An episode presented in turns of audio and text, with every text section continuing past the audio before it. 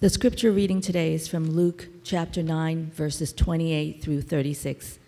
About eight days after Jesus said this, he took Peter, John, and James with him and went up onto a mountain to pray. As he was praying, the appearance of his face changed, and his clothes became as bright as a flash of lightning. Two men, Moses and Elijah, appeared in glorious splendor, talking with Jesus. They spoke about his departure which he was about to bring to fulfillment at Jerusalem. Peter and his companions were very sleepy, but when they became fully awake, they saw his glory and the two men standing with him. As the men were leaving Jesus, Peter said to him, Master, it is good for us to be here. Let us put up three shelters one for you, one for Moses, and one for Elijah. He did not know what he was saying. While he was speaking, a cloud appeared and covered them, and they were afraid as they entered the cloud. A voice came from the cloud saying, This is my son, whom I have chosen. Listen to him. When the voice had spoken, they found that Jesus was alone. The disciples kept this to themselves and did not tell anyone at that time what they had seen. This is the word of the Lord. Thanks be to God.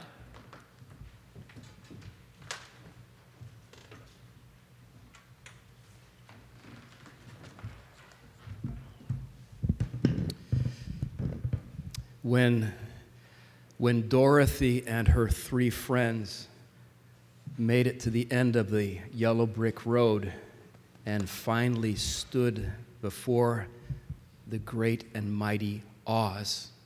Do you know this story? When, when they finally stood before the Wizard of Oz, the sight they beheld was breathtaking. Remember, there's fire and smoke and flashes of light, a loud voice. It, it, it, it was glorious until Dorothy's little dog, Toto, pulled back the curtain and revealed that behind all this glory was nothing but a man, ordinary man. Peter, James, and John had the exact opposite experience. They, they climbed a mountain with what appeared to be an ordinary man, a carpenter from Nazareth named Jesus.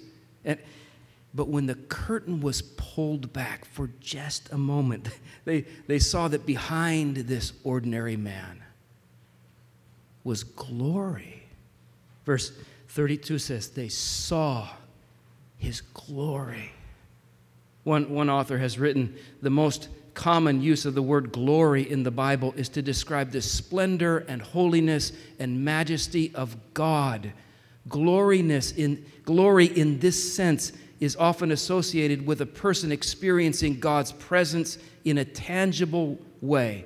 He writes, when used this way, the word glory conveys a sense of heavy dignity. They saw his glory. Now, what did these disciples learn? About the glory of Christ. Two things. First, they learned that his glory is great. They saw the greatness of his glory. Verse 29 says, As he was praying, the appearance of his face changed. And uh, we heard from the passage earlier in the, passage, in the service that, that that used to happen with Moses, right? Moses would pray, he would spend time talking with God, and his face would change in appearance. He would come back from prayer and there would be this glow to his, to his countenance, this kind of glow. But the glow on Moses' face, it was very limited in its brightness. He could, he could just cover it up with a veil, right? Just a piece of clothing. You couldn't see it anymore. But the glory of Christ was so great. Even his clothing couldn't hide it. Verse, verse 29 says, His clothes became as bright as a flash of lightning. Now, they tell us that the light from a lightning bolt is equal to the illumination of a hundred million light bulbs. Lightning is apparently 600 times brighter than the sun. I have a friend who, when he was a little boy, uh, he looked at a solar eclipse with his bare eyes for just, just a few seconds For decades after that moment, every time my friend close, closes his eyes, he sees that eclipse. It's just burned onto his retinas. That's, that's, that's how bright the sun is. Can you imagine looking at something 600 times brighter than that? That's, that's the image that Luke uses to describe the glory of Christ. And someone says, well, was Luke just exaggerating? Maybe, but maybe not. He, Hebrews chapter 1, verse 3 says, The Son, S O N, the Son is the radiance of the glory of God and the exact representation of his being. When the Apostle John saw Christ in his, in his exalted, glorified form, in, in Revelation 1, John said, His face shone like the sun in all its brilliance. His glory is great. Verse 30 says, Two men, Moses and Elijah, appeared in glorious splendor talking with Jesus. What's the deal with Moses and Elijah?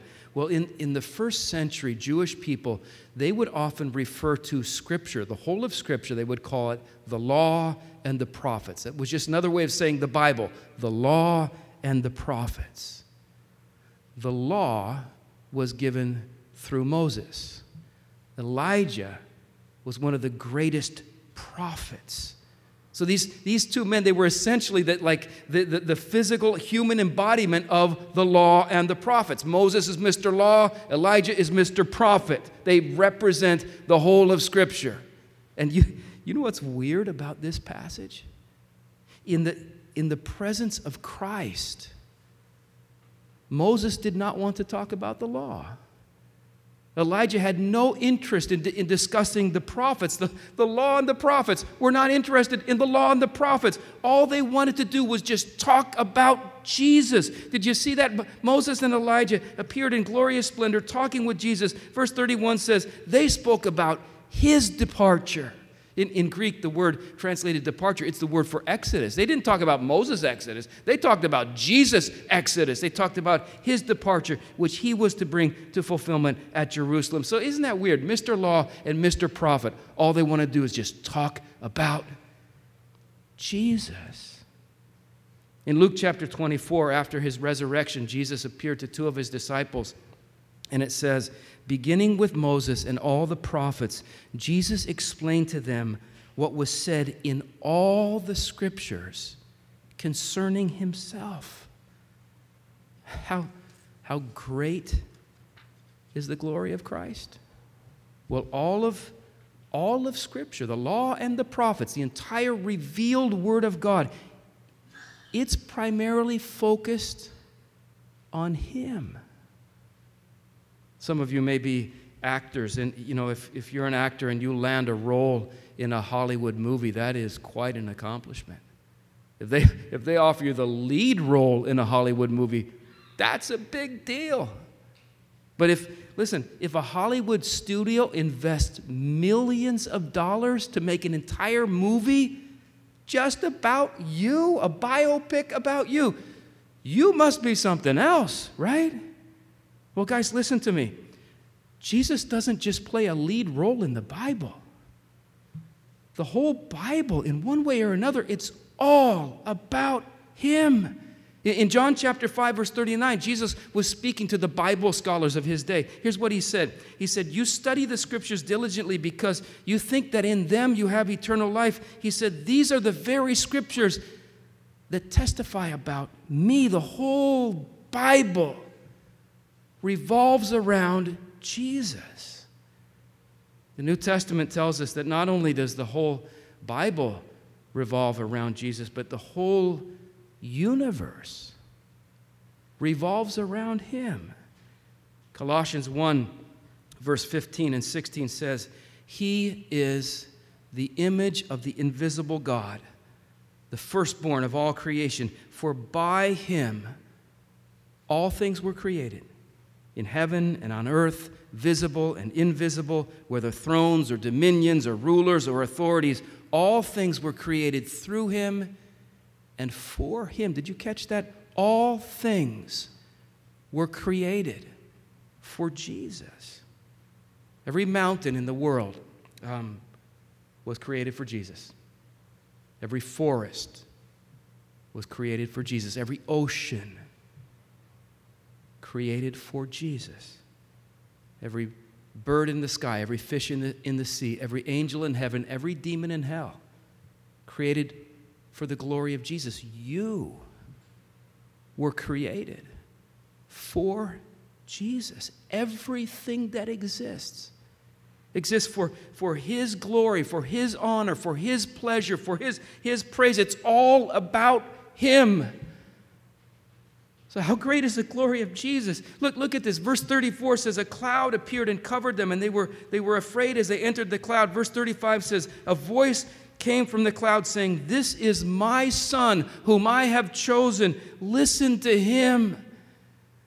In, in the context of Luke chapter 9, that's fascinating. If you read this chapter, throughout Luke chapter 9, different individuals keep um, making comments as to their understanding of the identity of this man, Jesus. In verse 9, King Herod says, Who is this Jesus? In, in verse 19, it says, Some of the people were saying, He's John the Baptist. Others were saying, He's Elijah.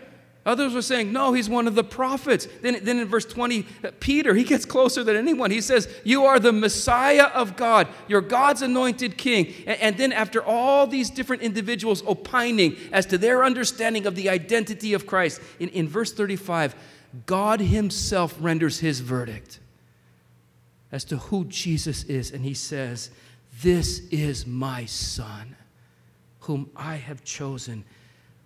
Listen to him.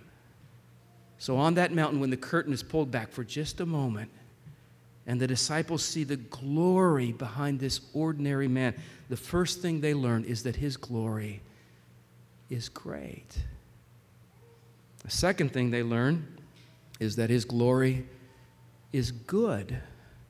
It's good. F- Philip Yancey, the author, has written extensively about his experience growing up in a, in a very unattractive, um, harsh form of fundamentalist uh, Christianity.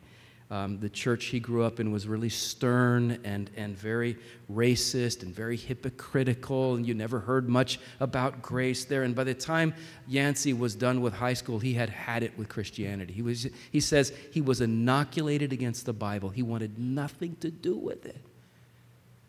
But when he was in college, he came to genuine faith in Christ. And he says the three things that led him to faith in Jesus were first, the beauty of nature. He would, he would take day hikes in the mountains near his campus and just be overwhelmed by how beautiful the, uh, the forest was. So, first, the beauty of nature. Second, classical music. He's a pianist, and so he would play the music of Tchaikovsky and other composers, and his heart would just ache with joy for the beauty of this music. So, it was the beauty of nature, the classical music, and then, third thing, he fell in love. He fell in love with a, a, a, a woman at his school. She fell in love with him, and, and, and something in his heart just began to open. So, you would say this this, it, it, was this growing hunger for beauty that led this man to Christ.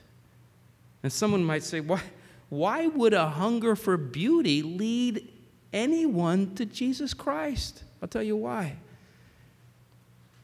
Because Jesus Christ is beautiful. He's just so beautiful. His glory is, is good. What I mean by that, His glory satisfies the longings of the heart. Now, in this passage, we learn that from, from the words of Peter. Have you read about Peter in the Bible? You, you know, the, one of the impressions we get about Peter in the New Testament is that Peter Peter was one of these people who just had no filter, all right? Just whatever came to mind without thinking, would blurt it out. Just and maybe you have maybe you have a friend like that. They're just all they never think, they just no filter. They say whatever comes to mind. If you have a friend like that, I would imagine from time to time your friend says some things that are embarrassing, says some things that are awkward, but you know, it can be really really helpful to have that kind of friend. You know why? Because if you have a friend with no filter, you always know the truth, right? For, for example, let's say you throw a dinner party for some friends and you, you decide to try out a new recipe on them.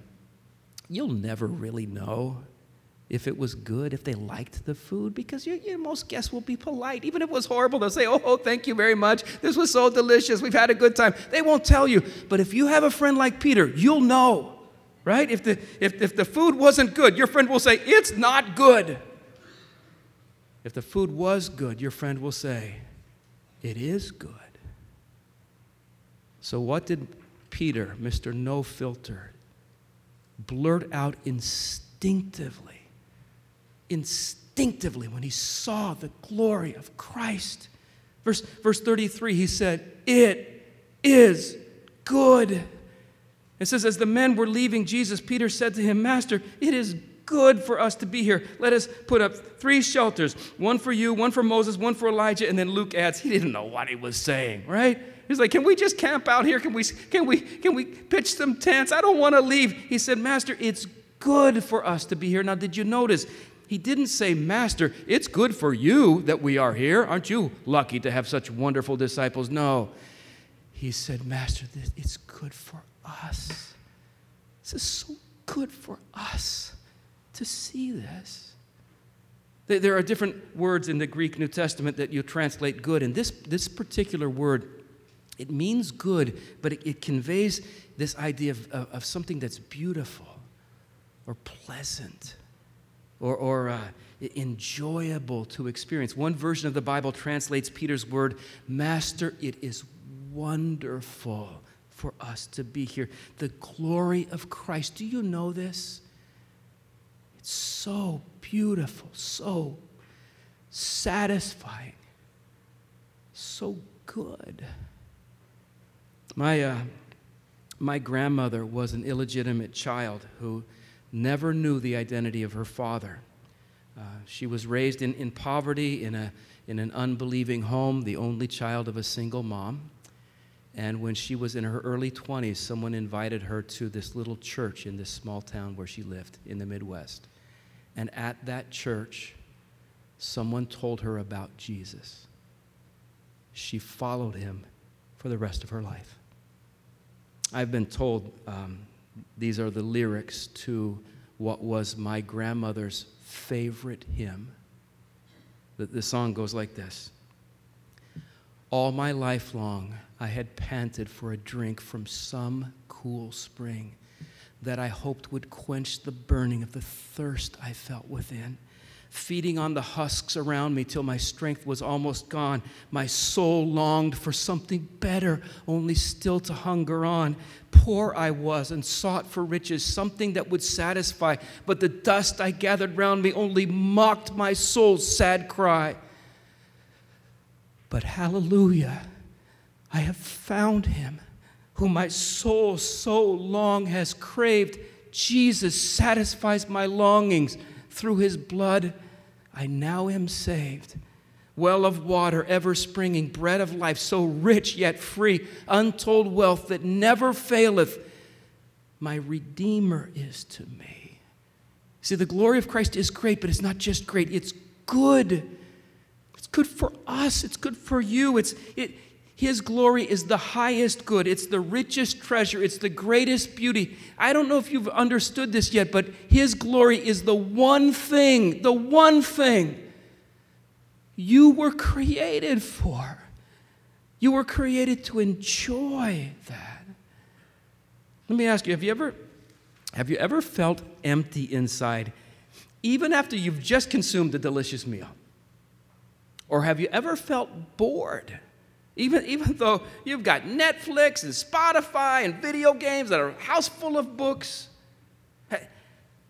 Have you ever felt lonely in the presence of many friends? We've all felt these things, haven't we? You ever wonder why? C.S. Lewis wrote this. He said, If we find ourselves with a desire that nothing in this world can satisfy. The most probable explanation is that we were made for another world. I, would phrase it this way guys, listen. Why is there that emptiness? Why is there that, ache? Why is there that longing? We were created for another age, the age that is coming when Christ will return and we will see his glory. You were created to see his glory. It is so good. And when we see him, we will say, as Peter did, Oh, Master, it's good for us to be here. It's so good. So, have you come to know Jesus yet? If you haven't, um, he's, he's waiting. Whenever you're ready, whenever you're ready, his, his arms are just open wide. The deepest longing of your heart, he will satisfy. And for those who do know Jesus, you, know how we get so distracted. Does this happen to you? You're like, oh, life stinks, it's cold, there's bad things happening. And, and, and, and sometimes we just need to be reminded the greatest, listen, believer, the greatest treasure that anyone could ever inherit or find has been given to you in Christ. Rejoice. Amen. Would you pray with me? Father, we lift up the name of Jesus. We rejoice in his goodness and power. We thank you that he is a sovereign king over everything, that all authority in heaven and on earth has been given to Jesus, that we woke up this morning in a world that is under the complete control of our Savior. And we thank you that he is a king who is so good, so loving, so compassionate, so welcoming, so tender. He is so good. We thank you for him. We thank you that in your mercy you've, you've, you've invited us to be his people for his glory. Amen.